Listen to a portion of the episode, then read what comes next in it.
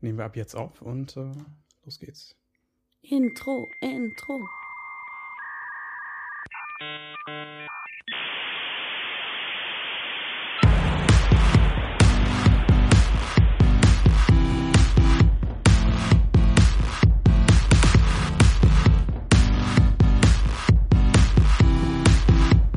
Analog und ehrlich.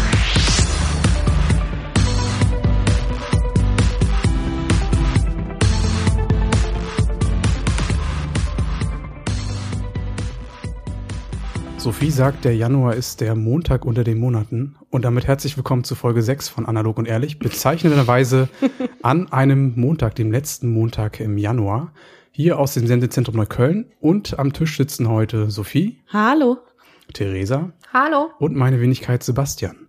Und ab heute, ihr solltet es jetzt mittlerweile hören, senden wir auch in HD und in Farbe. Denn wir haben zum Jahresende Geld eingesammelt, Geld aufgetrieben und uns jetzt mit jeder Menge Technik ausgestattet und sitzen hier wie die kleinen Profis Yay. vor Popschutz und regulären Mikrofonen und sollten jetzt auch wirklich so gut klingen, wie wir eigentlich aussehen. Ich bin hellauf begeistert. Es ist quasi das auditive Spiegelbild unserer Charaktere. Wahnsinn. Die neue Aufnahmequalität. Auf jeden Fall klingen wir gleich viel sonorer und bedächtiger und wir hoffen, dass die neue Klangqualität auch zu euren Ohren durchgedrungen ist. Ich habe das Gefühl, man ist motivierter, sich noch ein bisschen mehr anzustrengen. Ne? Also sowohl beim Satzbau, als auch bei der Langsamkeit, als auch bei der Deutlichkeit. Tatsächlich alles jetzt im Rahmen dieses Popschutzes kommt einem vor, als sei man ein mega Erfolgsproduzent und mischt die neue DSDS-Platte ab, jetzt in der Vocal-Kabine. Und ist sofort motivierter, irgendwie hier ein gutes Ding hinzulegen. Ich bin hellauf begeistert. Doch was geben wir dafür alles auf? Letztendlich dürfen wir uns nicht mehr frei auf dem Teppich herumlümmeln. Wir sitzen wie gestarrt, äh, angestarrt äh, vor dem Mikrofon und äh, dürfen auch nicht mehr trinken. Ich nehme auch an, wir müssen ein Massagebudget einplanen, weil irgendwann werden die Nacken auch äh, schwer in Mitleidenschaft gezogen, glaube ich. Genau, wir versuchen trotzdem heute eine ganze Stunde mindestens durchzuhalten und möchten entsprechend auch gleich zu unseren ersten Themen aufgehen. Was habt ihr denn so mitgebracht? Äh, Vor allen Dingen Adrenalin ob der neuen Ausrüstung. Also ich muss das wirklich nochmal sagen, wie sehr mich das begeistert, weil so viel Herzblut vorher auch drin gesteckt haben mag, dass wir jetzt tatsächlich so ausgestattet sind, beweist auch, dass wir es ernst meinen, dass wir ein Commitment für 2016 machen. Das wird die feste Podcast-Beziehung in meinem Leben. bin noch ein bisschen schüchtern, muss ich tatsächlich sagen. Podcast und, und äh, Podcast-Liebe ist groß, aber Popschutz und Mikro, es ist halt schon ein bisschen was anderes tatsächlich. Trotzdem möchten wir an dieser Stelle noch dem Spender des bisherigen Aufnahmegerätes, ich glaube Sophie, du Oh kennst ja. seinen Namen, herzlichst danken. Ja, also ich muss anonym halten, weil Okay. Mhm. sonst kommt natürlich jeder auf ihn zu. Aber es ist ein guter Freund, der äh, es geliehen hat und das auch gerne getan hat. An dieser Stelle nochmal ein großer Dank. Eine kleine Ge- Gedenksekunde gilt an dieser Stelle dir. Genau. Lieber anonymer Spender. Die nächsten MP3s werden wir nach dir benennen.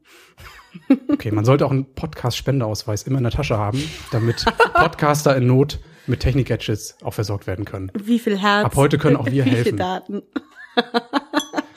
das stimmt, das ist ganz gut. Das Schöne ist auch durch den Popschutz sehe ich euch äh, so mit leichter Farbe. Es sieht aus, als hättet ihr alle Sommerferien hinter euch und werdet leicht gebräunt. Mir gefällt das ganz gut so vom Look. Und das in einem Januar. Ja, den besagten Montag unter den Monaten.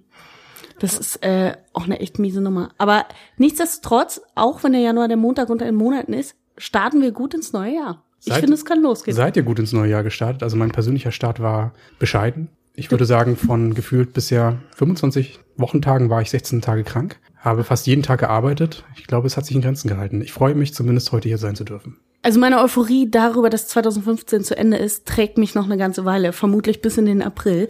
Deswegen bin ich mega happy, dass 2016 losgegangen ist. Ich bin tatsächlich auch voller Hoffnung für 2016. 2015 war dann doch schon sehr lang. Ja, das stimmt.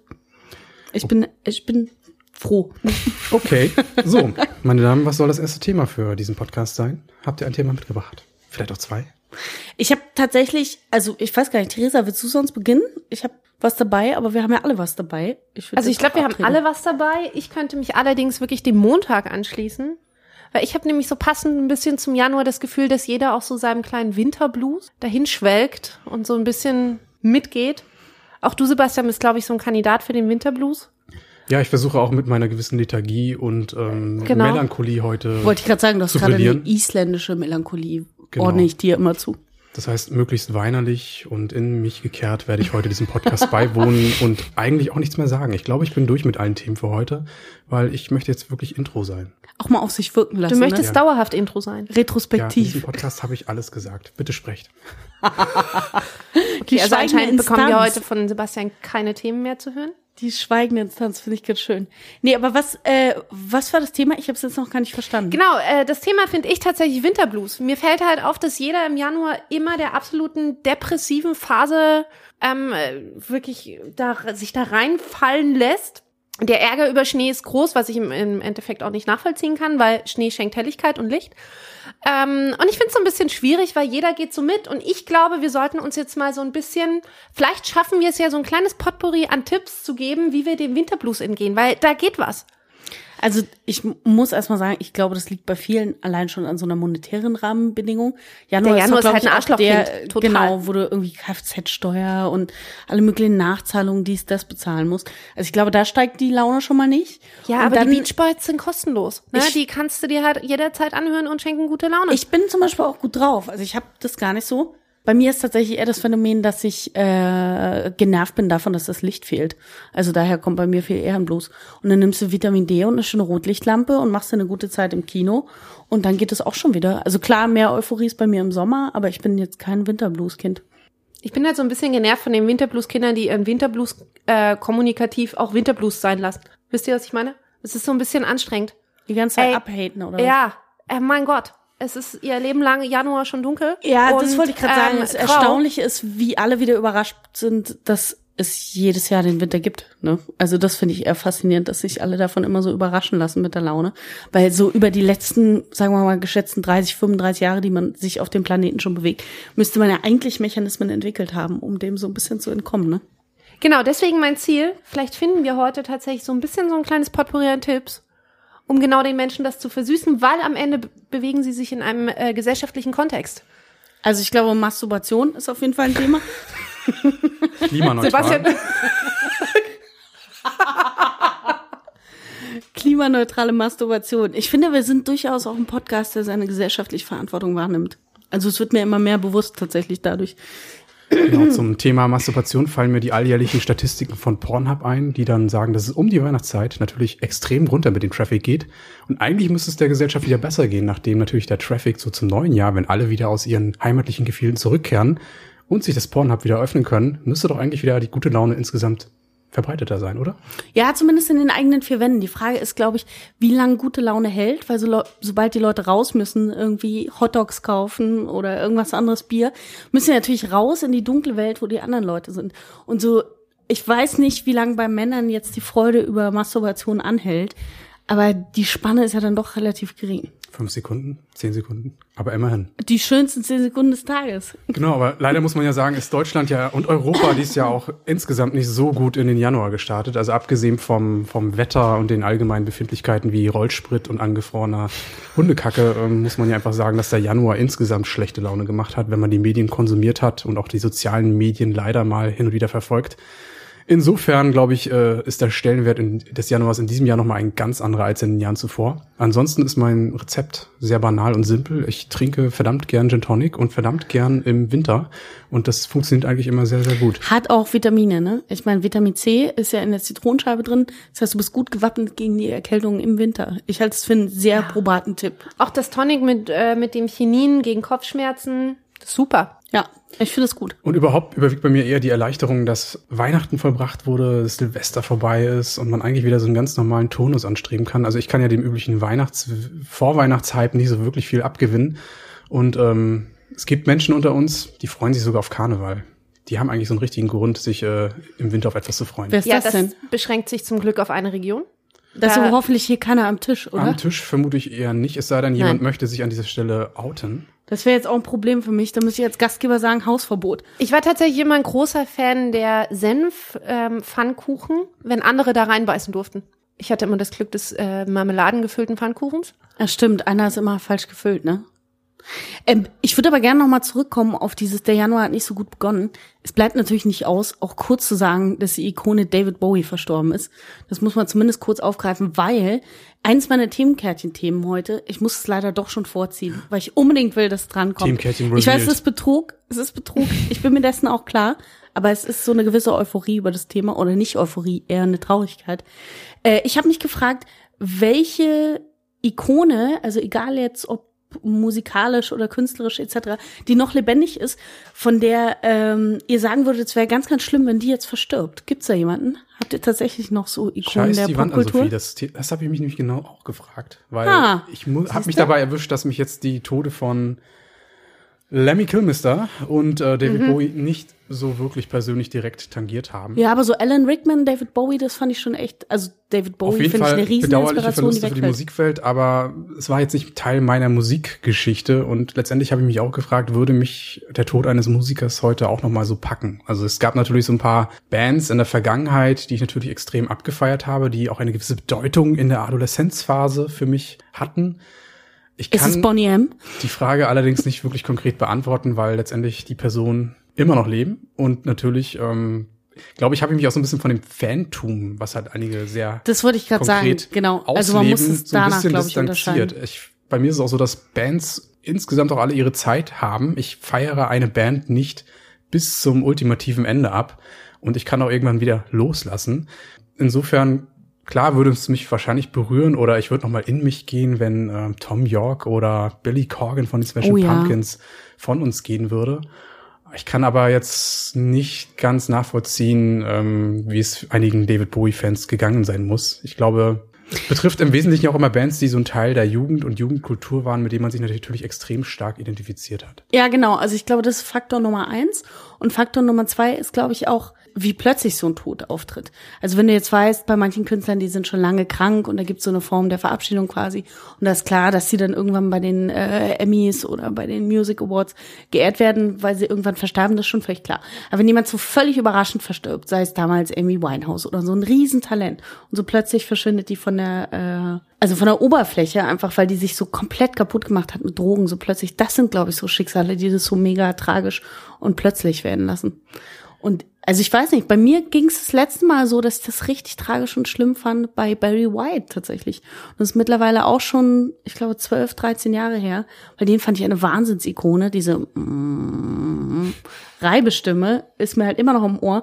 Und den habe ich auch tatsächlich mal im Konzert gesehen. Und also da fand ich es ganz, ganz schlimm, als der verstarb.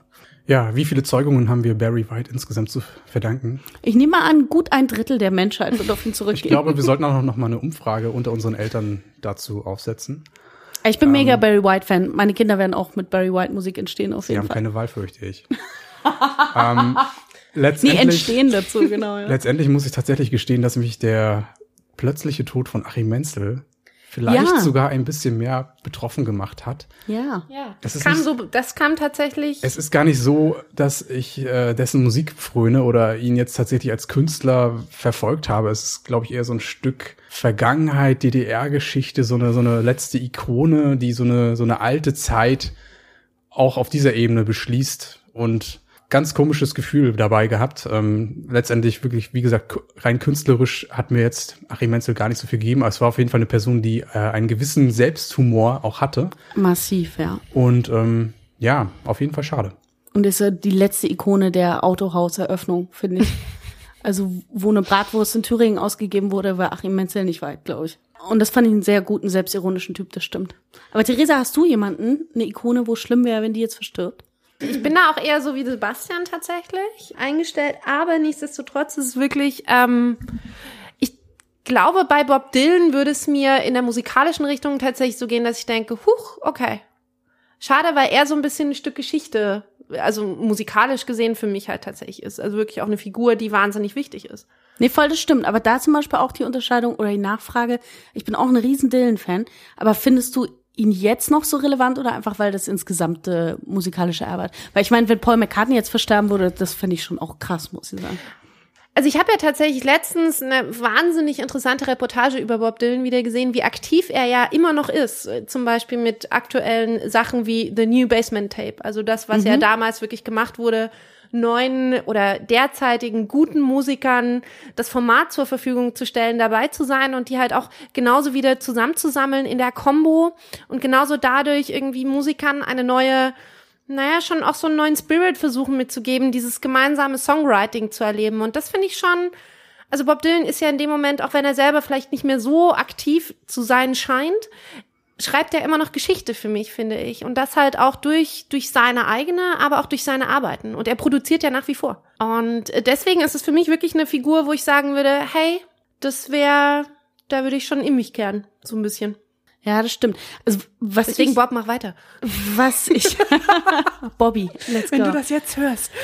Was ich tatsächlich auch überlegt habe im Zuge dessen ist, jenseits von lebendigen Leuten, wenn einfach auch so Kunstfiguren, die erschaffen wurden, irgendwann nicht mehr existieren würden. Also ich habe auch überlegt, was wäre, wenn es plötzlich die Simpsons nicht mehr gäbe und meine Kinder könnten keine Simpsons-Folgen sehen. Das fände ich, glaube ich, wirklich seltsam, weil die gehören bei mir nicht nur zur Popkultur, sondern tatsächlich auch zur Allgemeinbildung und die haben einen ja auch politisch so, was das US-System anbelangt, etc. gebildet. Das finde ich krass, wenn jetzt beispielsweise sowas wie die Simpsons aufhört.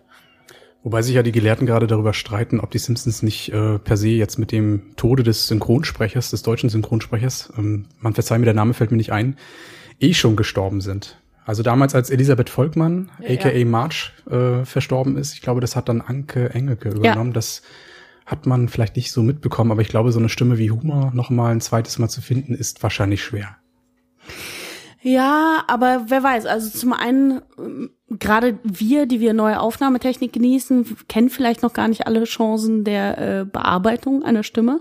Das kann ja auch sein, Ganz dass man genau. das in die Richtung drängt oder ich weiß nicht. Also natürlich hängt sowas bei Comicfiguren eng an so einer Stimme, aber vielleicht gibt es auch die Möglichkeit, das irgendwie nachzustellen oder man nimmt auch jemand Neuen an.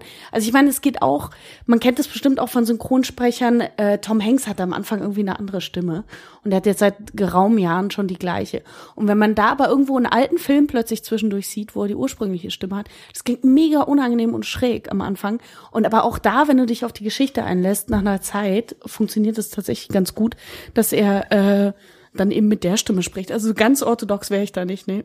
Ich finde das trotzdem, wenn man Originalfilme schaut und ähm, mit der Originalfassung und dann mit der deutschen Synchronstimme, finde ich das auch mal ein riesen, ein riesen Unterschied. Und man braucht, also ich persönlich brauche sehr lange, um mich an die Stimme jeweils zu gewöhnen. Egal ob in der Originalvertonung oder in der deutschen Synchronstimme. Ja, ich das weiß nicht, wie es euch da geht. Es ist genau das gleiche eigentlich. Das ist wahrscheinlich wirklich ein Gefühlsding. Genau wie gerade der Gefühlsausbruch von Sebastian. Und was der Hörer nicht sieht, natürlich nicht, weil das er äh, quasi fast ausgerastet ist, weil ich im Zuge der neuen Aufnahmetechnik haben wir hier so sehr genau geplante Plätze, auf denen wir sitzen. Und ich habe es gewagt, mich auf dem Stuhl nicht nur zu bewegen, sondern sowohl mich zu bewegen als auch höher zu rutschen. Und da war äh, hier gleich Terror. Ich verspreche, ich mache das nicht mehr, Sebastian. Ähm, das will ich auch gemeint haben. Letztendlich geht es ja auch nur um euch, liebe Hörer, maximale Klangqualität und ähm, atmen bitte auch nur alle 30 Sekunden, ja? Also das muss alles schön sauber eingeteilt werden. Da habe ich extra dran gearbeitet. Ich war äh, letzte Woche jeden Tag im Stadtbad und habe äh, unter Wasser die Luft angehalten. Genau, ab 0 das für zu- den Podcast. Genau, um das zu trainieren. Ja, aber nochmal zurück zu den Synchronsprechern. Ich finde ja diesen Trend unsäglich, irgendwelche billigen animierten Filme mit ständig komischen deutschen Fressen wie Cindy aus Marzahn und komischen DSDS-Leuten äh, als Synchronsprechern äh, auszustatten. Ja, da ist der US-Markt immer ja? tatsächlich kreativer. Da machen ja so Leute wie Jack Black oder Tom Hanks und so machen mit. Und hier sind es immer so richtig nervige Leute oder so Sternchen, so Popsternchen. Und ich glaube, Achim Ganz Menzel furchtbar. durfte niemals so einen Film einsprechen. Ah, da wäre ich mir gar nicht so sicher. Also ich weiß, dass Kalkofe mal was gemacht Ja, hat und ich Fall. bin mir jetzt nicht sicher, ob da nicht sogar Menzel dabei war. Weil so eine Zeit lang waren ja auch wie Joko und Klaas der Rentnergeneration, Ja. wenn man so möchte. Und ähm, es kann sogar sein, dass der auch da dabei war. Aber ja, der hatte auch eine sehr charakteristische Stimme. Es hätte sich gelohnt, ja. Ich denke auch, dass wir uns heute mit der neuen Aufnahmetechnik und unseren sonoren Stimmen sowieso dafür empfehlen, auch solche Synchronsprecherrollen zu übernehmen. Ich nehme auch an, dass darüber hinaus Jobangebote kommen für zwielichtige Hotlines.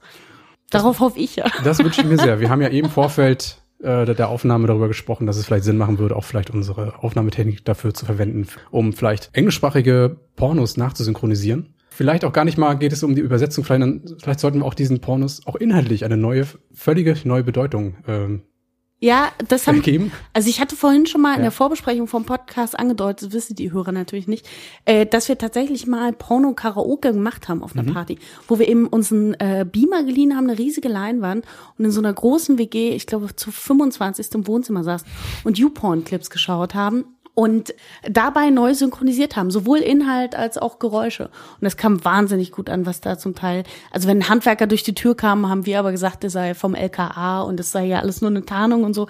Es haben sich wahnsinnig gute äh, Storytelling-Bögen daraus entwickelt.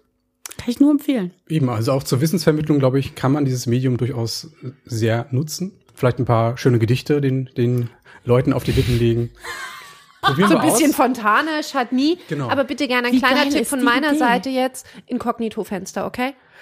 Also das bitte nie mit dem normalen Suchverlauf, sondern wirklich Ja, wo ich aber auch denke, scheiß drauf, mein Algorithmus ist durch so viel absurde Recherchen versaut. Ich war im Internet unterwegs und habe recherchiert, weil ich jemanden irgendwo im TV gesehen hatte, der darüber berichtete, dass er Escort Boy ist und wollte einfach mal wissen, was gibt die deutsche Escort? Ford Escort Boy. Ja, genau. Okay. Ein Fanboy.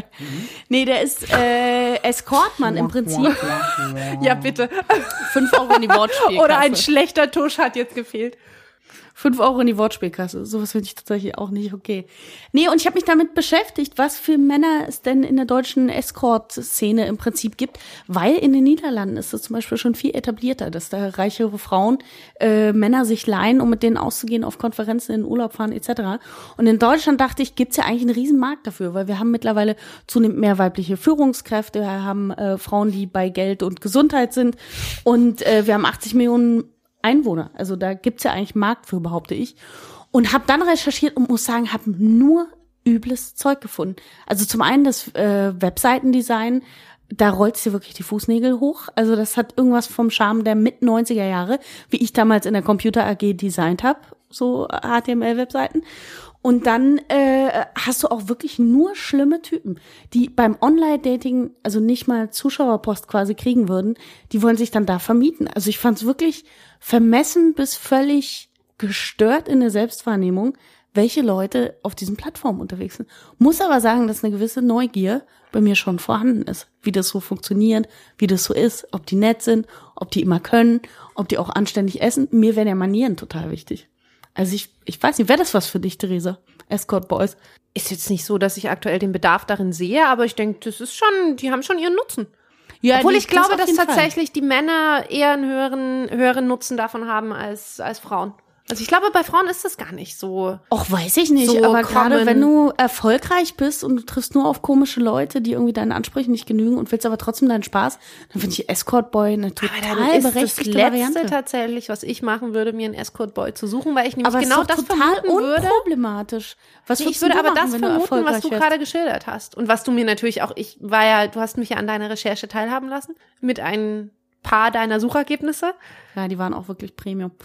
Nee, aber also ich verstehe schon den Nutzen gerade für reichere, irgendwie kultivierte Frauen, weil wenn du mal wirklich mit jemandem nur Spaß willst oder auch mal gut ausgehen, dann musst du überhaupt erstmal jemanden finden, der dir entweder äh, rhetorisch auf gleiche Höhe Aber gelegen glaubst ist du, dass man das oder wirklich darüber im, im hinaus Escort-Service findet? ja, klar. Also die testen das ja durchaus schon. Also es gibt ja auch da Abstufungen. Es gibt natürlich irgendwie den Ralf aus Hannover, ja, mit dem man mal lecker bis nach Mallorca fahren kann. Und dann gibt's wahrscheinlich auch den Jerome, den man auch mal auf eine Konferenz nach Espen mitnehmen kann, ja. Also ich glaube, auch da gibt's Abstufungen. Aber grundsätzlich ist der Markt für Frauen, das haben dann eben auch diese Niederländer in der Doku, die ich gesehen habe, gesagt, ist der Markt bei Frauen, die sehr kultiviert sind, also gerade auf der Suche nach Unterhaltung und Begleitung und dann auch ein kleines bisschen erotische Abenteuer. Oh. Schön an dieser Stelle, Sebastian. Ist schon da, definitiv. Sebastian, könntest du dir das vorstellen, mal ein Taschengeld dazu verdienen? Du bist ja eh schon Freelancer. So groß ist der Schritt nicht mehr von da. Ist nur eine andere Branche, Sebastian. Hängt davon ab, was die Frauen so wünschen. Ähm, letztendlich kann ich mich natürlich gern zur Verfügung stellen für Messebegleitung, intellektuelle Gespräche oder auch mal einen Kaffee zu trinken. Oder einfach nur vorlesen. Aber anfassen ist nicht, um jetzt mal zu übersetzen. Ich weiß es noch nicht. Kommt drauf an. Wenn die Hand und so ein Stück höher in den Ich, Schritt ich, ich rutscht. glaube, ich Oh, frage mich an dieser. Stelle, ob, ob der Bedarf so tatsächlich besteht, wenn es Frauen doch relativ einfach haben, Vorsicht Klischee, irgendwo in einem Ja, Hotel ich oder auf, auf irgendwelchen Veranstaltungen völlig einfach unverfängliche Dates zu finden. Ich glaube ja wirklich, als Frau ist dir das leichter, als dass du, also wirst du dich eher in der Bar irgendwo alleine hinsetzen, mit einem Dry Martini in der Hand und irgendwie so ein bisschen flirty unterwegs sein, vielleicht mit einer Wimperklimper, bisschen verlängerte Wimpern dran. Dann geht das schon. Aber ich glaube, Aber das Ding ehe man als Frau tatsächlich zu einem Escort-Service greift, weiß ich nicht. das Ding ist, es ist ja eine Dienstleistung. Das heißt, es ist mega unkompliziert. Du weißt, was du kriegst und hast danach keinen Stress. Total. Für Und mich in ist auch der eine Bar Reinigung eine Dienstleistung und da habe ich eine saubere Jacke. In der Bar, selbst wenn es eine Hotelbar ist, wo andere Geschäftsleute sind, die nicht lange da sind, ja, wo dir die Vorzeichen für eine gute Zeit schon mal besser sind, musst du trotzdem dich eine Stunde oder zwei mit dem Ralf aus Hannover unterhalten, ob er jetzt mit nach Mallorca kommt oder nicht. Oder beziehungsweise nur aufs Hotelzimmer. Das heißt, du hast erstmal diese ganze Konversationspflicht, ja. Du kannst auch nicht direkt sagen, es geht hier um dein Vergnügen, sondern im Zweifelsfall holt der Ralf sich halt, was der gut findet, ja. Das ist halt auch nochmal so ein Faktor. Und darüber hinaus ist es halt einfach total unkompliziert, weil es dann geklärt ist. Also du hast deine Ruhe dann und musst nicht dann nochmal irgendwie den Ralf aus dem Hotelzimmer komplimentieren, sondern der versteht dann schon selbst, dass er jetzt zu gehen hat. Also ich bin an dieser Stelle froh, dass wir den Podcast an sich unter Explicit Lyrics äh, gefleckt haben. Das heißt, wir bekommen jetzt hier schon mal keine Probleme mit dem Altersschutz. ähm, liebe jugendliche Hörer, ähm, Aber es ist doch eine Realität, auf die sie auch treffen werden. Also ab Ja. 16 kann man unseren Podcast schon hören, finde ich. Also ich hätte mir das mit Durchaus. 16 schon zumuten können, das Thema. Also da liest man ganz andere Sachen. Ich habe mit 15 Du das- liest vor allem wirklich tatsächlich ganz andere Sachen in dem Alter. Okay, das klingt jetzt wieder komisch. Aber ja, ich gebe zu, ich habe das gesamte Oeuvre von Charles Bukowski mit 15 gelesen. Und meine Mutter ist bis heute nicht besonders glücklich darüber. Aber ich sage, ich hatte halt einfach eine breite Neugier. Ja, und es hat trotzdem meine Entwicklung nicht gestört. Aber wir waren vorhin, äh, beziehungsweise wer das letzte Wir sind so ein von dir, bisschen, ne? der ja, wir sind so ein bisschen abgeschweift. Aber um vielleicht nochmal dieses heimliche Metathema dieses Podcasts aufzugreifen, ähm, Escort Service ist vielleicht unser Tipp, ähm, über den Winterblues hinwegzukommen. Genau. Sei es auf der Oh, ja. gebenden als auch auf der nebenden Seite. Oh ja. Also ich meine, die Vorstellung, damit auch noch Geld zu verdienen, indem man kluge Sachen sagt, also was wir ja quasi hier monatlich mindestens einmal im Rahmen dieses Podcasts machen. Stellt mal vor, wir kriegen dafür Geld, ja. Also wir sind im Prinzip der Escort-Service der Podcast-Szene. Schon nicht schlecht. Aber apropos Podcast, ich muss auch noch mal ein Thema reinwerfen, wenn ihr jetzt nichts brennend auf dem Herzen habt, weil ich habe mich neulich auch gefragt, im 21. Jahrhundert, in dem wir ja sind, als wache Medienkids, die wir im Marketing, Werbung, alles Mögliche unterwegs sind, habe ich mich mal gefragt, wie ist es eigentlich, all diese Formen von Medien, die wir im 21. Jahrhundert haben, die total gehen. Die gehen von Buchdruck, ja, also ganz normales Druck, über meinetwegen ein Puzzle, eine Grußkarte, ein Podcast, eine TV-Sendung, keine Ahnung, Kino, alles Mögliche. Es gibt so unzählige Möglichkeiten an Medien auf dieser Welt. Habt ihr so, weiß ich nicht, was sind eure Top drei Medien, wenn ihr mal drüber nachdenkt? du meinst jetzt den Kanal gesprochen. Ja, also, Also tatsächlich das Medien- Medium, ja, das das, Medium. Medium, auf dem Ja. du Informationen konsumierst. Also klar, da muss man auch nochmal unterscheiden, aber es gibt ja so manchmal, also ich bin zum Beispiel ein großer Buchfan, weil es halt Ja. auch haptisch und sensorisch nochmal so ein Erlebnis ist. Ein altes Buch riecht einfach geil und transportiert Wissen und zoomt dich so ein bisschen raus und du sitzt irgendwo in der Ecke und hast deine Ruhe. Also ein Buch finde ich immer noch geil, egal, selbst wenn es nur eindimensional ist und mir keine Hyperlinks weiterführenden Infos gibt oder was auch immer. Das finde ich zum Beispiel geil. Was sind denn so bei euch Lieblingsmedien? Kann ich ehrlich gesagt so nicht beantworten. Ich denke, von der Medienzeit her, ich schaue immer noch Fernsehen. Ja, tue ich ab und zu. Zu Unterhaltungszwecken. So Das ist jetzt zum Beispiel unser zu, Generationsunterschied. zu, Sebastian. Wissens, zu Wissenszwecken ähm, ist es dann Internet und Podcasts. Das sind so, glaube ich, die, die Ja, aber auch Internet würde ich noch mal splitten, ne? also du hast ja da zum Beispiel Webseiten lesen. genau. Genau. Und da ist zum Beispiel auch interessant, also liest du noch sowas wie einen ganzen Zeitartikel oder liest du nur kurze Buzzfeeds mit riesigen Galerien? Also was sind da deine Ich favorisierte bin da Medienform? leider digital verdorben. Also ich lese immer weniger Papiermedien und leider auch nur die schlecht recherchierten Artikel auf Spiegel Online oder Süddeutsche. Aber wie soll es denn dann zu dieser richtig klugen Konversation als Escortmann kommen? Das ist eine gute Frage. Ich glaube, Auch da muss ich. Digitalen gibt's Fontane. Aber ich schätze, Podcasts sind doch eigentlich recht schlau. Da kann man noch einige schlaue Sachen mitnehmen. Und ihr habt ja auch was von TED Talks neulich erzählt. Da kann man auch ein paar Stimmt. Geistesblitze erhaschen. Zum Beispiel, wie man sich Schnürsenkel sch- äh, schnürt. Und ähm, ja, ist zu bewerten, ob das Digitale jetzt prinzipiell schlechter ist oder Papier ist. Nee, es muss. ging auch gar nicht um äh, besser oder schlechter. Ich fand es so interessant mal zu sehen, also welche Form das ist. Was ist denn bei dir, Theresa, zum Beispiel? Ich finde ja tatsächlich, ähm, ich liebe das, also ich liebe Papier. Und alles, was auf Papier geschrieben wird, äh, finde ich, hat halt auch immer, es ist nachhaltiger, also zumindest im Kopf. Das wird auch anders verarbeitet als Information. Allerdings denke ich mir, alle schlechten Nachrichten, die auf Papier gedruckt sind, da sind halt einfach auch zu viele Bäume sinnlos gestorben. Ich finde gute Bücher in, in einer gedruckten Version wahnsinnig wichtig und richtig, durchaus. Bin aber auch so jetzt im täglichen Nachrichten- oder Informationskonsum sehr digital geworden durchaus. Ich bin wenig Fernsehschauer, also ich bin da eher eher wirklich Mediatheknutzer oder Was für mich allerdings das Gleiche ist. selektiv. Also ob man es jetzt on demand oder linear konsumiert, macht für mich ehrlich gesagt keinen auch- Unterschied. Also legitim, ja. Oder halt so Online-Streaming, Auto-Renewable Legal, ne? Wir sprechen über legale, legal. legale Auto-Renewable Abos. Vor allen Dingen in Google mal eingeben, Name des Kinofilms plus Stream. Das ist ja auch mal so eine, Nein, so eine legal. Lieblingswochenendbeschäftigung bei vielen Menschen. Wir besitzen auch äh, zu Hause die vom Stick bis zum tatsächlichen Endgerät des Anbieters alles. Apropos Ich möchte jetzt Google, nicht verraten, ja. apropos Google eingeben, darf ich ganz kurz dazwischenhaken? Ich habe eine neue Lieblingsbeschäftigung. Diese Bezeichnung des ersten Bildes auf Speicherkarten, DSC 00001.jpg, kennt ihr ja sicher alle. Wenn ihr euch mal einen großen Spaß gönnen wollt, dann gebt ihr das bei Google ein, weil die Menschen halt nie ihre Fotos umbenennen. Und dann seht ihr quasi weltweit immer die ersten Bilder, die Leute von Speicherkarten hochgeladen haben. Und es ist so mega unterhaltsam, was man da hat. Das ist so quer durch die Hautbar von Familienbildern, Füße, Möbel, was auch immer.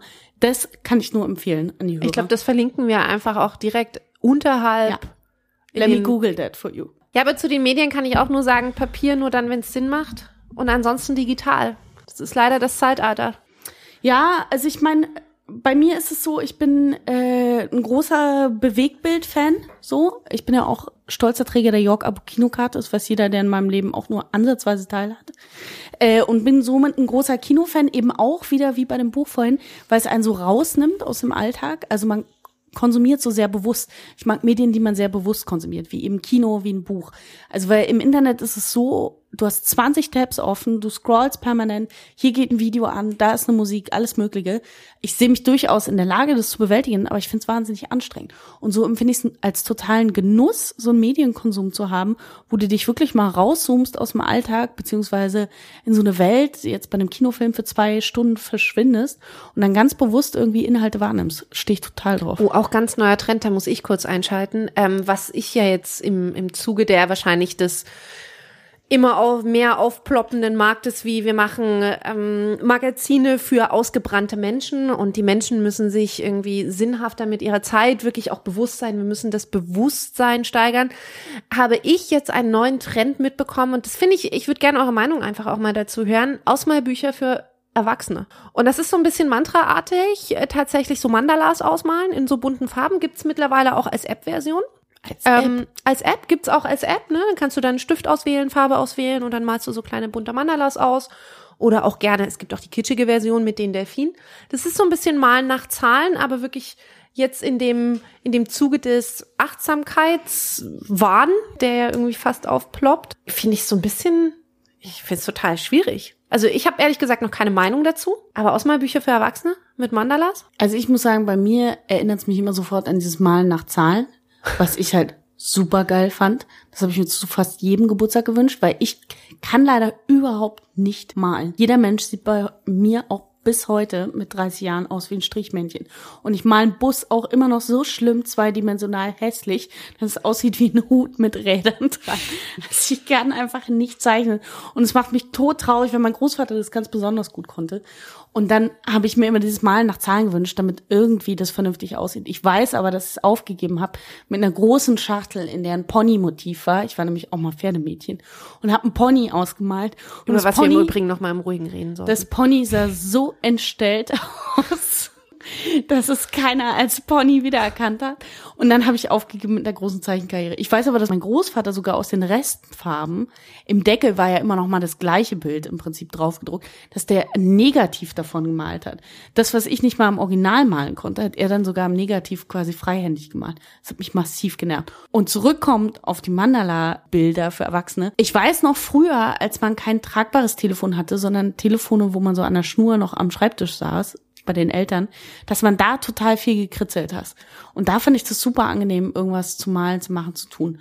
aber Heute, Kritzeln ist ja wirklich auch eine andere Art, finde ich. Kritzeln Ach, ist irgendwie ich finde so auch Ausmalen, glaube ich, nicht schlecht, aber das wäre nichts, was ich heute machen würde. Also ich telefoniere und dann laufe ich umher oder räume den Geschirrspüler aus. Ich wüsste nicht, zu welcher Zeit ich das mache. Also wenn ich so wirklich meditativ mir das irgendwie gönne, dann mache ich eher, äh, höre ich mir eher 80 Minuten Ostsee auf YouTube an oder mache irgendwas anderes. Also es ist, glaube ich, nicht meins. Ich muss jetzt aber nochmal so Seehofer-mäßig reinpoltern. Ich finde diese Medium-Medien-Diskussion oder was ist da besser oder schlechter irgendwie langweilig, beziehungsweise durch. Am Ende ist ein Kinofilm, gibt's da auch Schrott oder nicht Schrott. Es gibt unglaubliche Kitsch-Romane auf Papier gedruckt. Also ich, ich kann ihm noch nicht so ganz folgen. Klar ist Aber man, wir sind ja auch schon längst vorangeschritten. vielleicht ist man im Online-Konsum ein wenig zerstreuter und natürlich ähm, kann eher gestört werden, als wenn man sich äh, in der Natur zurückzieht und ein Buch liest. Aber Ah, ich weiß auch nicht, es ist genauso das gleiche wie mit Schallplatten, CDs. Am Ende, das interessiert mich wirklich nicht. Ich habe auch mal Schallplatten gekauft, aber am Ende des Tages ähm, bin ich jetzt eher so ein Streaming-Konsument und mir ist das weitestgehend egal. Klar hat alles so eine gewisse Haptik und eine gewisse Aura, aber das finde ich mittlerweile sekundär. Da Ach, kann ich mich nicht wirklich so dran aufhängen, ehrlich nicht. Ich bin durchaus minimalistisch veranlagt und das kann alles gerne digital vorliegen. Ich bin aber tatsächlich auch so, egal ob Märchen, Märchen, Longplayer oder oder gute, also wirklich gute Labelmusik äh, von einer Schallplatte ist auch schon großartig. Und wenn dann auch das Knacksen kommt, wenn die Seite zu Ende ist und wenn du dieses Ritual des Umdrehens hast und auch dieses dieses haptische Momentum, was ja da entsteht, ne? Also du hast ja eine bestimmte Haptik, du drehst es um, du hast so bestimmte bestimmte ja, Mechaniken, die ja irgendwie so automatisch äh, dazugehören, was ich so großartig finde, um das auch bewusster zu genießen. Das Streaming nimmt uns ja ein bisschen den, des, den bewussten Genuss weg. Ich würde da auch also aus der Diskussion gar nicht so eine große Medienkritik machen wollen. Nummer eins, also Langeweile ist immer erlaubt, auch bei Themen im Podcast. Nummer zwei, What? ich finde, nee, weil du sagst, ist die Diskussion äh, langweilig. Äh, und Nummer zwei, ich fand es einfach interessant, wie viel Bewusstsein da überhaupt über den eigenen Konsum herrscht. So, also ich muss gestehen, früher in der Schule fand ich Gedichte zum Beispiel super, lese ich heute gar nicht mehr. Also ich finde es einfach interessant, was für Formen man sich wählt. Ich mache auch keine Puzzle mehr, ich mache auch keine Ausmalbücher mehr, um den Kreis nochmal zu schließen. Also einfach die die Formen des Konsums haben sich für mich verändert, ja. Und es gibt halt einfach Leute, die schließen zum Beispiel Podcasts kategorisch aus, weil die halt überhaupt nicht so eine auditive Veranlagung haben und das total ätzend finden. Für die ist das wie eine Art Störgeräusch. Und andere brauchen das unbedingt, dass immer irgendwas parallel läuft. Das fand ich halt einfach spannend, wie das im, im Alltag so angesiedelt ist. Zurück zum Malbuch. Theresa, hast du eins? Ich habe tatsächlich keins. Ich war so ein bisschen verstört. Worüber? Ja, das Print, Printmedien sterben ja anscheinend oder Magazine, aber irgendwie gibt es Verlage, die Mandala-Malbücher für Erwachsene drucken. Es hat mich schon ein bisschen verstört. Ich habe das dann auch versucht, proaktiv am Hamburger Hauptbahnhof nachzu, so ein bisschen zu erforschen und bin leider auch sehr fündig geworden. Es kann verstörender als die Bildzeitung nicht sein. Doch, es war fast so. Sie lagen auch daneben. Oder Sudokus in der Tatsächlich. Sudokus in der BZ, das ist doch äh, am Ende des Tages das Gleiche. Vermutlich. Zerstreuung für Erwachsene auf Bahnreisen. Vielleicht können wir an dieser Stelle mal eine kleine Musikpause einlegen. Äh, Im Winter trifft man sie häufiger an, traurige junge Männer, und das scheinen auch zu sein Pleasant Grove aus Detroit mit The Plague at 16 Feet.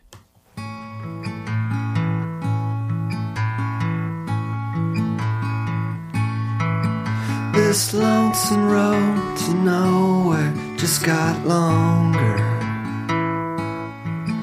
We'd hoped the answer'd come by end of summer.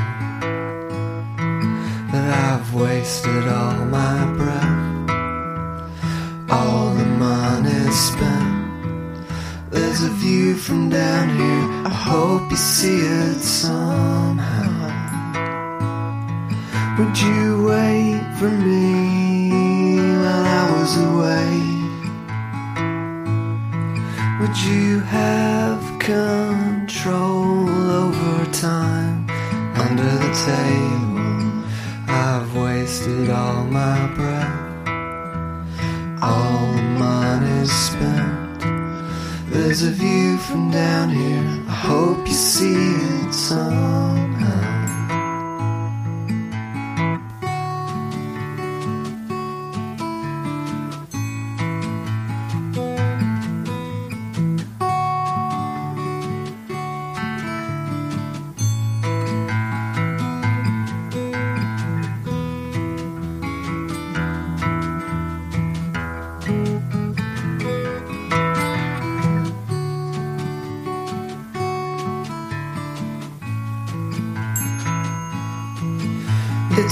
3D world under the waves.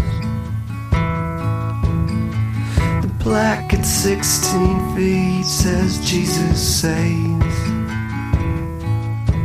But I've wasted all my breath, all the money spent. There's a view from down here, I hope you see it somehow.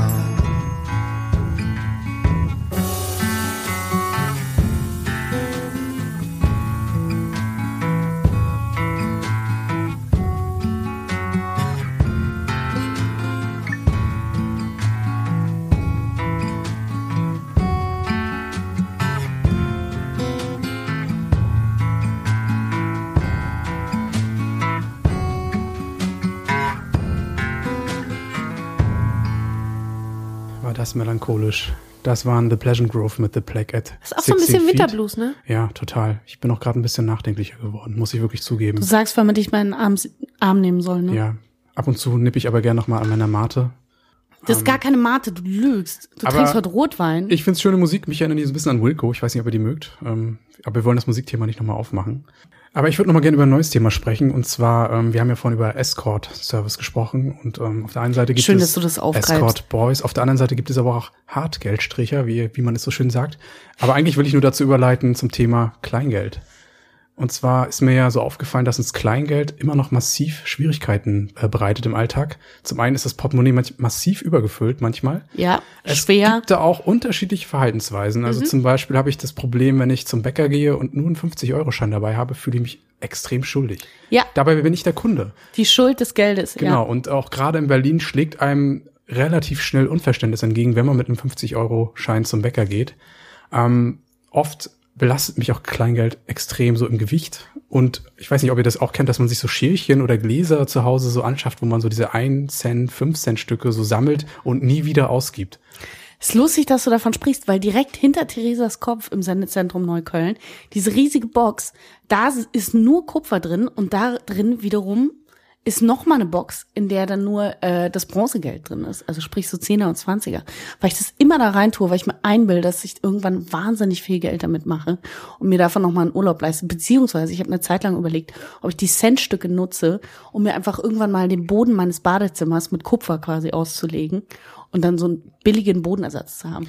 Die traurige Wahrheit ist, das sind die Sophies einzige Rücklagen, aber nun gut.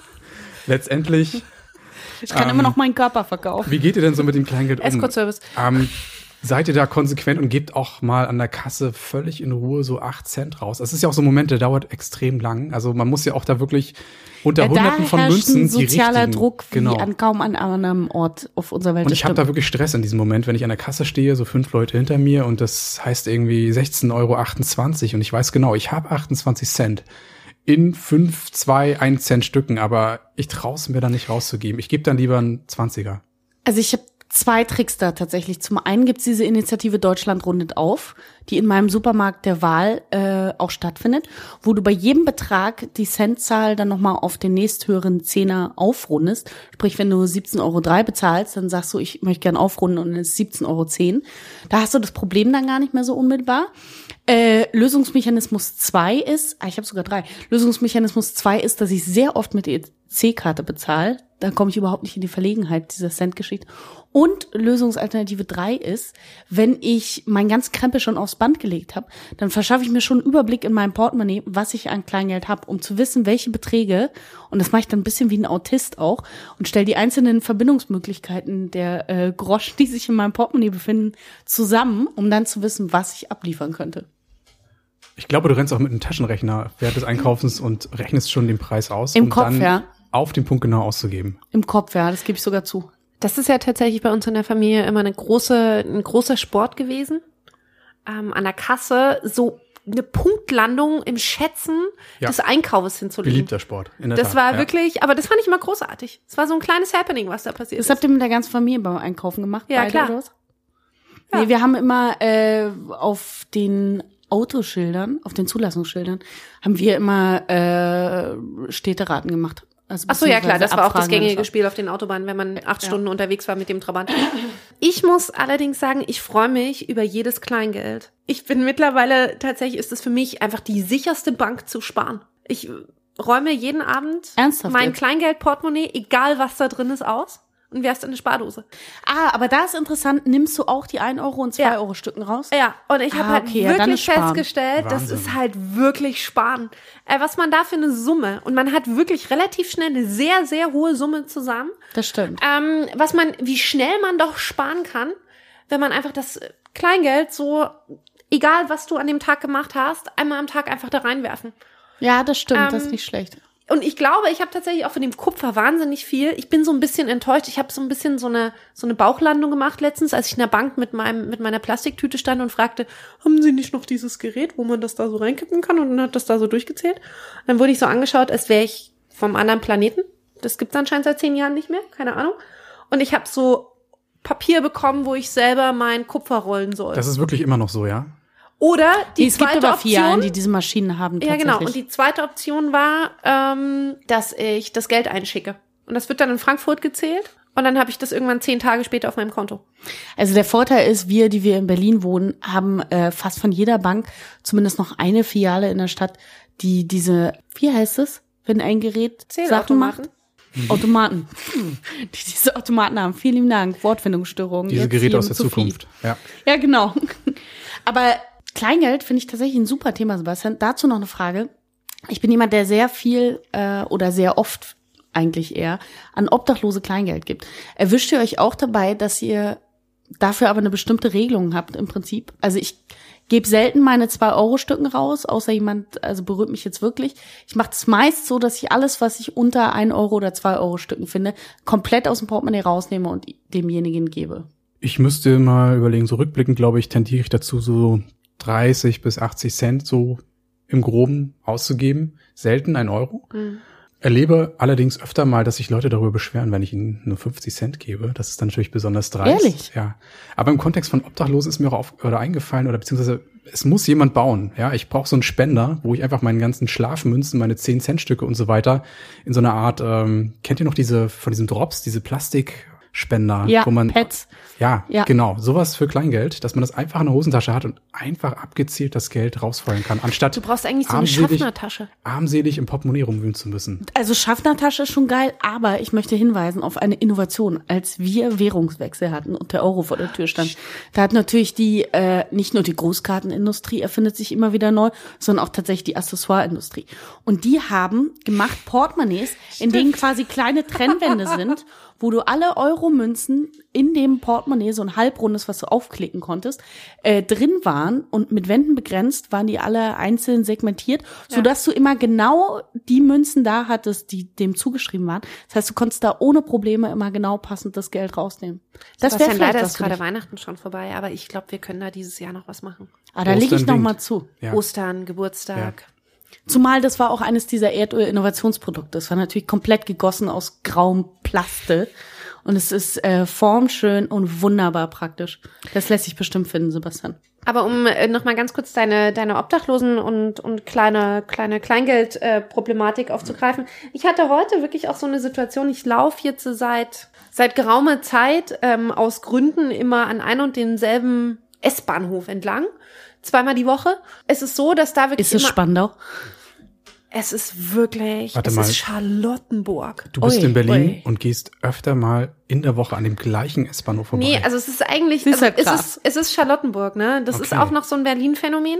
Eine Art Berlin. Ähm, das ist so anders. Das andere Berlin. Das ist so anders da. Da ist es wirklich anders. das Bowie Berlin. Das ist ja Ähm, Schöneberg, nicht Charlottenburg. Na gut. und da ist mir aufgefallen, da sitzt halt auch wirklich immer eine Obdachlose und sehr nett und sehr bemüht um ihre Hunde. Die deckt sie dann immer mit Decken zu und allem drum und dran und aber auch wirklich nett. Und die freut sich aber auch über ein Lächeln. Sie freut sich aber auch über Geld, aber das ist alles kein Muss. Tatsächlich. Und äh, da gebe ich auch gerne, wenn, wenn mir so Menschen so ehrlich beziehungsweise sympathisch sind. Ich finde ja auch den ehrlichsten, den ehrlichsten Obdachlosen an der Friedrichstraße, ähm, wo halt einfach fünf Töpfe mit ähm, Geld für Cokes, Geld für Essen, Geld für Hundefutter, Geld für Bier und Geld für Wasser davor steht, finde ich halt auch, ein- das ist auch eine Art, die ich einfach wahnsinnig gut finde. Der hat mittlerweile auch einen WordPress-Blog, muss man dazu Ich sagen. muss hier leider mal einhaken und die Redundanzkarte heben, weil Zuhörer werden es vielleicht mitbekommen haben, das haben wir schon alles mal in Folge drei im Kontext von Ach, haben wir wirklich? Spenden Ich hatte auch so ein halbes. Déjà-vu gerade, ja. Aber Nein, wir- aber was ich sagen wollte, ist, dass mir aufgefallen ja. sind, dass immer mehr sind. Es tut mir wirklich leid, aber auf der Treppe drei, dritte Stufe, sitzt jemand und drei Meter weiter vor der Tür sitzt halt noch jemand. Wo ich mir halt auch denke, ja, das geht jetzt auch nicht. Also sie kannibalisieren sich ihr eigenes Geschäft durch zu hohe Fluktuationen auf drei Metern. Aber es sucht sich ja keiner aus, also dass es mehr werden. Es werden halt einfach mehr. Und dann ist die Frage, An wie gehen der gleichen- Platz um. Ja gut, aber ich meine, wenn generell die Anzahl beispielsweise steigt, dann gehst du natürlich trotzdem, auch als jemand, der neu dabei ist oder alt dabei ist, gehst du an Plätze, wo du viel Umschlag mit Menschen hast. Also nur weil es, dass es mehr sind, merkst du ja nur an Stellen, wo viele Leute vorbeikommen. Sonst würdest du es ja gar nicht so merken. Weil die Obdachlosen werden sich ja nicht auf Plätze aufteilen, an denen nichts zu holen ist. Also niemand steht ja irgendwo im Industriegebiet. Das macht ja kein Mensch. Ja, nur zwei Meter auseinander. Ja, finde ich schon nachvollziehbar. Also bestimmt gibt's auch da Regelungen. Das hat man ja oft auch bei Straßenmusikanten. Wird Aber Sebastian, was, was wolltest du sagen? Ach, du wolltest sagen, dass wir, äh, die Redundanzkarte. Redundanz äh, ja, nee, wird gerade so ein bisschen ernsthaft sozial und ähm, ja, auch Und das stört dich. es Du unterstreicht gerade meine, Escort. es unterstreicht gerade meine Befindlichkeit und Melancholie natürlich sehr. Ah, deine Melancholie. Jetzt bräuchten wir Ja. eigentlich noch einen Einspieler mit Musik, die genau das Haben unterstützt. wir leider nicht mehr dabei. Nächstes Mal kommen wir vorbereitet äh, mit mehr melancholischer Ansonsten Musik. so aus dem Berliner Menschenschlag, ähm, ich weiß nicht, habt ihr so mit Verschwörungstheoretikern oder ähnlichen dubiosen Menschen schon mal Kontakt gehabt oder nehmt ihr sie im Alltag wahr? Weil ich gehe manchmal auch an einer U-Bahn-Station jeden Tag vorbei und dort bei einem Bäckerladen, ähm, ich glaube Backer oder wie die, diese komische Kette heißt, wo man sich selbst seine Backwaren zusammen Ja. konfiguriert und an einem Tablett äh, in einem Tablett an der Kasse dann abrechnet. Dort sitzt tatsächlich, und ich sehe ihn fast jeden Tag, ein Mann mit einem Aluhut. Und das ist wirklich kein Scherz. Und ähm, nachdem all diese Menschen in Dresden und anderen Orten und auch im Internet immer weiter Auftrieb gewinnen, ähm, ist es schon extrem schmerzhaft, sie auch in sehr persönlichen Komfortzone im eigenen Kiez tatsächlich sitzen zu sehen. Und da Ist- sitzt ein wirklich so Mitte 40-jähriger Mann, der jeden Morgen dort mit einem Aluhut Humor befreit sitzt und seinen Kaffee trinkt. Das wollte ich gerade fragen. Das ist jetzt kein Obdachloser. Also Es hat kein- keine Wärmeschutzgründe oder Regenschutzgründe, ähnliches. Nee, überhaupt nicht. Und das ist auch tatsächlich so ein geformter Aluhut wie bei dem Zauberer von Oz, dieser, dieser Blechmann. Ich Ja. meine, kurz nachdem die Fashion Week jetzt vor, vorbei ist in Berlin, muss man sich natürlich auch fragen, vielleicht ist es auch Attitude. Nee, also da gibt es schon Stichproben, die jetzt weit in den zurückliegenden Sommer hineinreichen. Das ist schon eine Person, die tatsächlich real existierend und das über Monate hinweg konsequent durchgezogen hat. Ja, das kann ja einfach sein Style sein, so. Genau wie Karl Lauterbach immer eine Fliege trägt, trägt der halt immer einen Aluhut. Okay, nun wissen wir leider, wie ein Aluhut zu deuten ist, zumindest. Ähm, Ja, in deiner. Welt, äh, beziehungsweise in unserer Generation. Vielleicht heißt es bei Rentnern noch äh, Aluhut, das sind die, die ganz besonders gut rote Schnürsenkel binden können. aber Man ansonsten entnehme ich dem, dass ihr noch weiter in so einer gewissen Filterblase der Heimlichkeit äh, unterwegs seid, wo solche Menschen noch nicht aufgekreuzt sind. Also, was meine eigene Bubble angeht, da muss ich mal sagen, ich liebe die sehr. Ich finde das manchmal auch total toll, dass man seine Ruhe hat und nicht alles wissen und entdecken muss. Andererseits wohnt mir aber auch so eine riesige Neugier inne. Das heißt, dass ich oft mit Leuten ins Gespräch komme. Und gerade was die, also Verschwörungstheoretiker angeht, sind die in meinem Leben immer aufgetaucht, wenn ich bei irgendwelchen Fernreisen war. Also besonders beliebt sind die irgendwo an asiatischen Stränden, sei es in Thailand, in Indonesien, in Indien, irgendwo äh, sitzt dort nichts ahnt und dann kommt irgendein schwedischer Peter und quatscht dich an, ob man einen äh, Ananassaft trinken will. Und grundsätzlich will man Ananassaft trinken mit Blick aufs Meer. Und dann fängt Peter aber an, davon zu erzählen, dass das mit Kennedy und mit Martin Luther und auch mit John Lennon und eigentlich auch mit den Illuminaten und dann aber mit dem KGB. Und da wird's ja wirklich schwierig. Und das hab neuerdings auch David Bowie, oder? Ja, der wird, glaube ich, jetzt aktualisiert. Muss ich dann schauen, wie es nach meiner nächsten Fernreise ist. Aber tatsächlich ist das äh, meisten aufgetreten, dass ich bei Fernreisen von irgendwelchen leicht hippie-esk anmutenden Personen die Welt erklärt bekommen habe im Zuge von Verschwörungstheorien, ja. Also das Einzige, was ich glaube, die einzige Verschwörungstheorie, an die ich glaube, die ich mir allerdings auch selber ausgedacht habe, vielleicht liegt es daran, ist, dass die zeitliche und auch die quantitative Verknappung von Spargel von den Regierungen dieser Welt geleitet ist. Weil Spargel ist ja eines der wenigen Güter, was nur zu einer bestimmten Zeit, in einer bestimmten Menge verfügbar ist. Und das ist eine Form von Verknappung, die unserer globalisierten Industrie- und Produktwelt und vor allen Dingen Konsumwelt total widerspricht. Und da, glaube ich, stecken Regierungen dahinter. Weil Und Spargel eigentlich sehr gesund ist und wahrscheinlich auch mündige Bürger macht. Und dadurch, dass wir weniger Spargel essen, sind wir keine mündigen Bürger und stellen die Regierung nicht in Frage. Das ist meine Theorie. Es hat ja auch ein Mensch versucht, äh, in Form eines Spargelfestivals einen Aufstand zu proben. Der wurde natürlich gestü- gestürzt. Also dieses Stimmt, dieses Festival hat Belitz-Ding, letztendlich ne? nicht äh, stattgefunden. Das erklärt natürlich einiges. Siehst du? Und das ist nur ein weiteres Indiz für meine rattenscharfe These. Analog und ehrlich strickt gerade an einer neuen Legende. Ja, aber es ist nicht so abwegig, ne? Also, Was heißt Legende? Es ist wahr.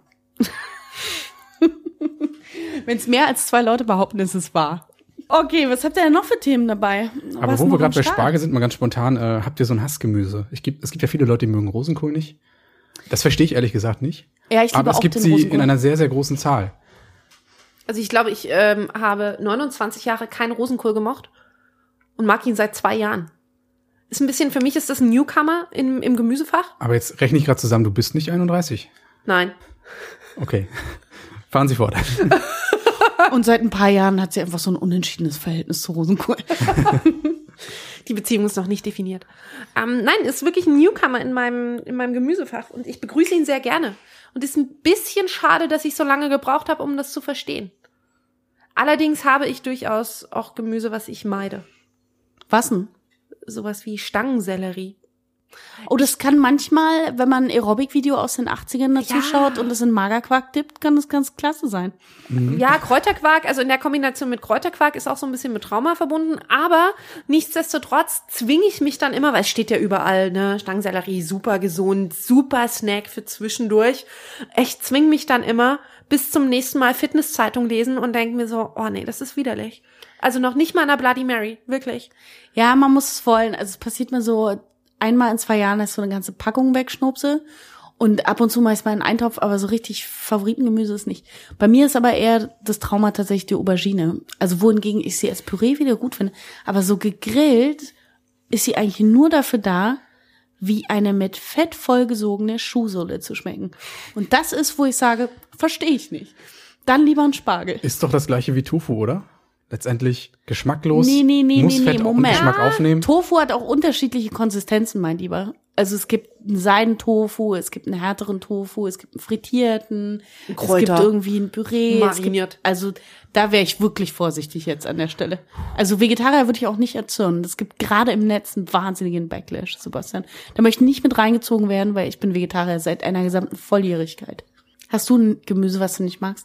Fällt mir gerade nicht ein. Und mir fällt ein, dass, kennt ihr noch Schwarzwurzeln? Ja. Oh ja. Super geile Super. Alternative Das zum spielt Spargel. vielleicht auch so ein bisschen in diese Spargelverschwörung. Ja. Ich meine, in der DDR hatten wir alle keine Spargelkontingente, die wir in den Supermärkten fanden. Das Stattdessen ist- gab Sag es mal, wo warst du denn? ähm, woanders. Also nicht da, Ja, wo Berlin mal. und Dresden liegen. Ähm, und da hat man vermutlich eher den nur angebaut und in eure Städte exportiert. Obwohl und ich blieb auch- die Schwarzwurzel. Das war so der, der, der Spargel von Mecklenburg-Vorpommern. Ja, das stimmt. Ja. Also Schwarzwurzel haben wir auch mehr gegessen als Spargel auf jeden Fall. Ja. Und der Spargel, den wir gegessen haben, das weiß ich noch, war auf jeden Fall aus unserem Garten. Also ich erinnere mich nicht daran, dass jemand Spargel gekauft hat. Aber sicher gab's den auch. Also in Berlin war die Verknappung jetzt nicht so massiv, nee. Doch, ihr müsstet ja eigentlich auch Belitzer Spargel bekommen haben. Bestimmt, aber wiederum meine Erinnerung, nachdem ich ja erst 23,4 bin, kann ich mir hier nur auf Erzählungen meiner Eltern berufen quasi. Okay, ich würde mal sagen, wir würden an dieser Stelle mal mit den Teamkärtchen beginnen, oder? Voll gerne, es wird Zeit für die erste Runde Themenkärtchen 2016. Ich bin aufgeregt.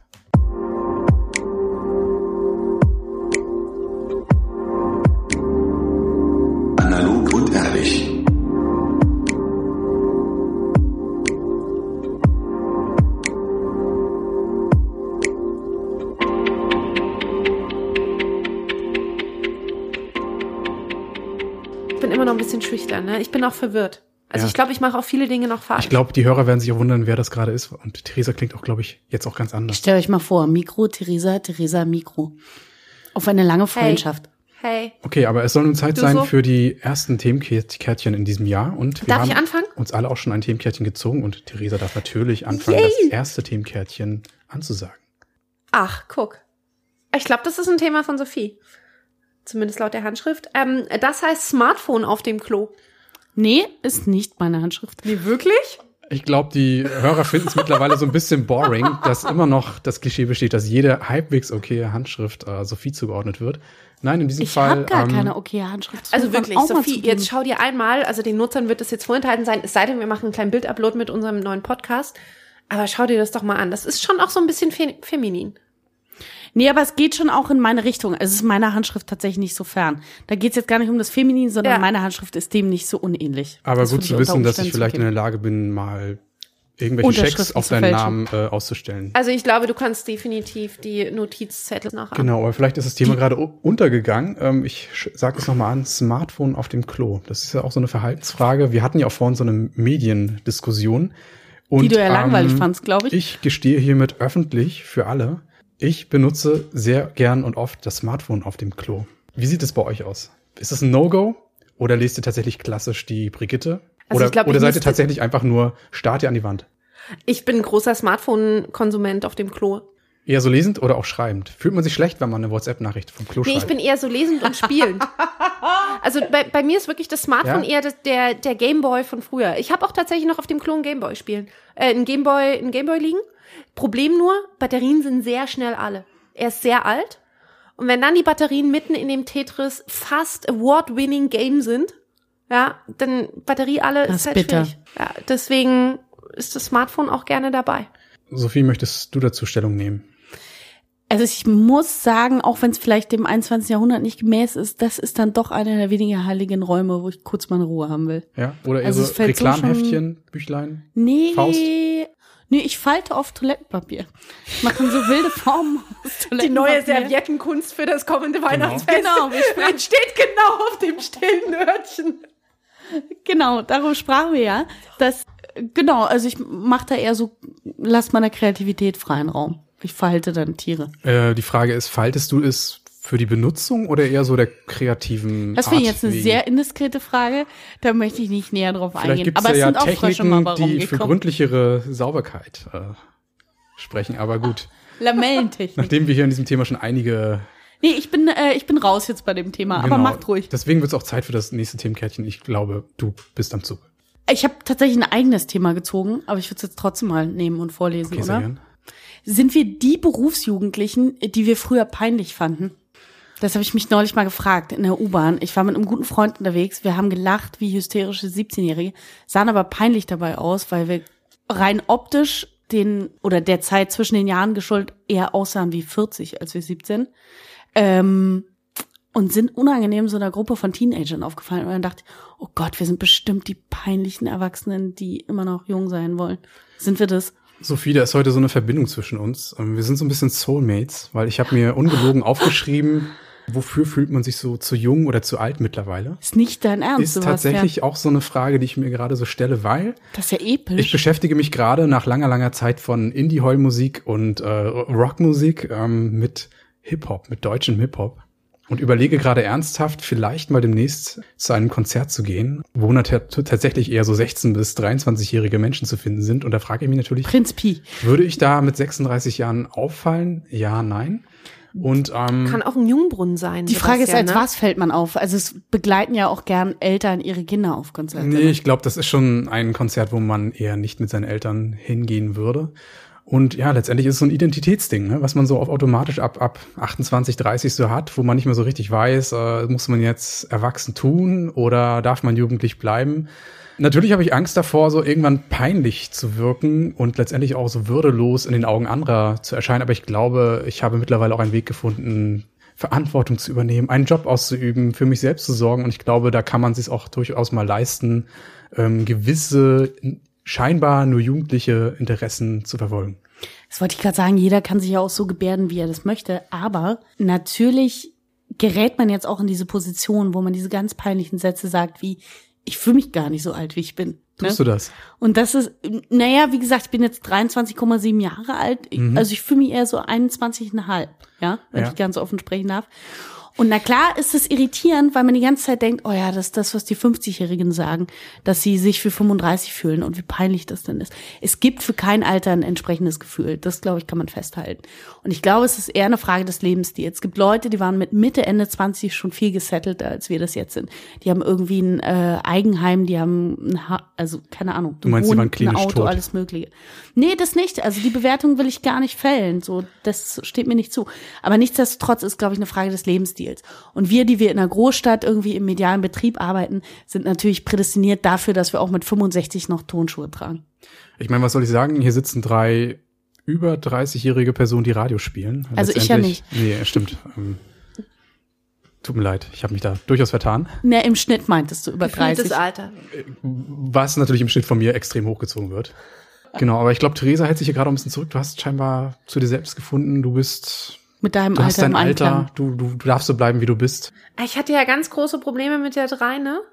Ist, ja, Mittlerweile ist sie irgendwie so ist angekommen. nachvollziehbar, ja. Mittlerweile denke ich mir auch manchmal, ja, du trägst irgendwie nicht Turnschuhe, um irgendwie noch cool auszusehen, sondern weil sie halt auch einfach arschbequem sind. Da kommen wir jetzt in die Rheuma-Richtung, ne? Oder in die Gesundheitsrichtung? Ja, weiß ich nicht. Also ich fand so das erste Mal siezen, also wenn man das erste Mal gesiezt wurde von so Jugendlichen, fand ich schlimmer. Stimmt, das ist ein sehr, Also sehr halt irritierender so- Moment. Aber Ja. ich freue mich da eher darüber, dass es noch höfliche Jungs und Mädels gibt. Also ich weiß, das klingt jetzt wiederum total Ja. altbacken, aber da ist meine Freude eher groß darüber, dass jemand gut erzogen ist. Durchaus ein schizophrenes Gefühl, Also aber mir, mir wurde am Freitag auch, bestes Beispiel, Ja. mir wurde am Freitag hat mir ein junger Herr in Hamburg am Hafen angeboten, meinen Koffer hochzutragen. Die Ah, das finde ich, das kann einfach ein Und fand Gentleman ich sein, großartig. zu jeder Zeit. Das fand genau. ich wirklich großartig. dachte jetzt da jemand- ich mich, nein, Ich dachte jetzt, jemand hat dir in der Bahn einen Platz angeboten. Das das auch fand ich wirklich mies. oder hätte mir seinen Arm angeboten, Es- ob ich die Treppe denn noch hochkomme. könnte natürlich auch ein Escort-Boy gewesen sein, der auf diese Auf Art und Weise auf seinen Service hinweisen wollte. Nein, ich war auf dem Weg nach St. Pauli und es war einfach echt ein netter Typ. Ja, die Hamburger sind ein bisschen mehr Gentleman-esque. Meinst du, er hat den Koffer wieder zurückgegeben? Oder hat er das letztendlich? Stimmt. Also Hamburg, Köln, das sind gerade so? Orte, wo man vielleicht Ja. eher nicht seinen Koffer aus der Hand geben sollte. Ich meine, ich als emanzipierte äh, erwachsene Frau habe mir dann so gedacht, oh nee, das mache ich dann schon selber, danke, ist ganz Ja. nett.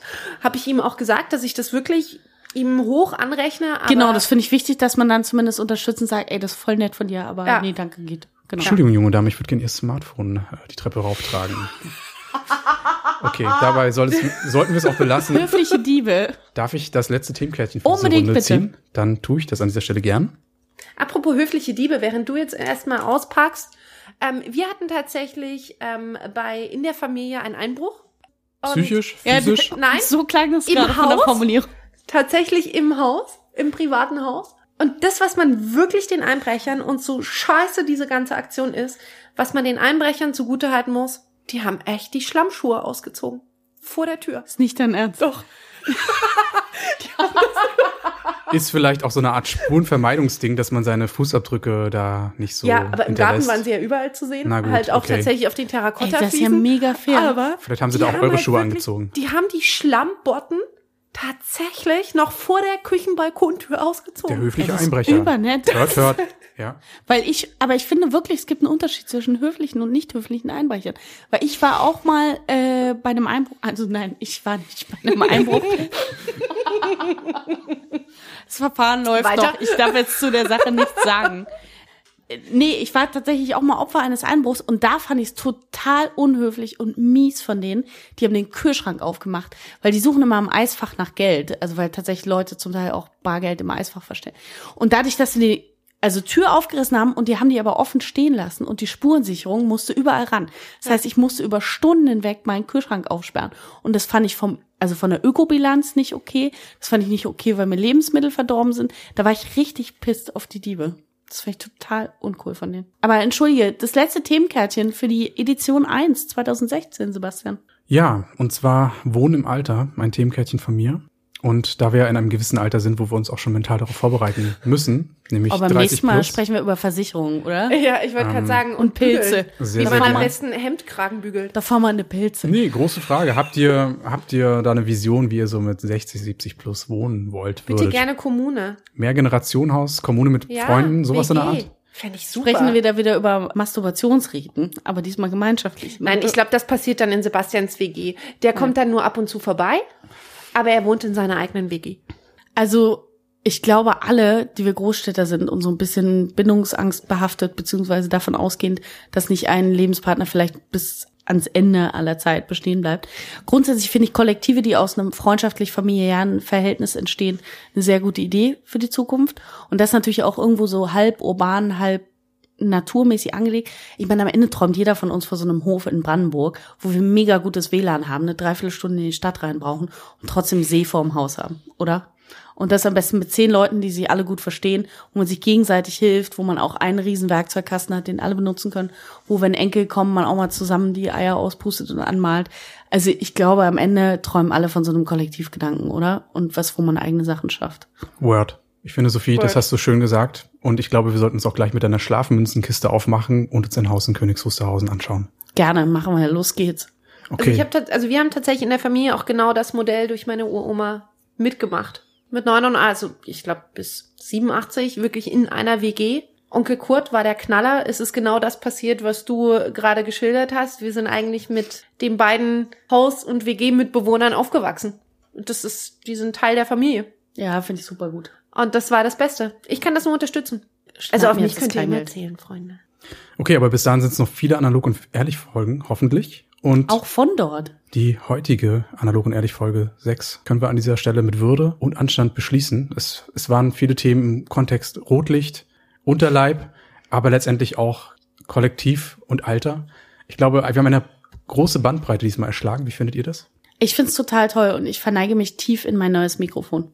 Und damit soll es für heute gewesen sein. Wir hoffen bis bald und sagen einfach Tschüss. Ciao. Ciao.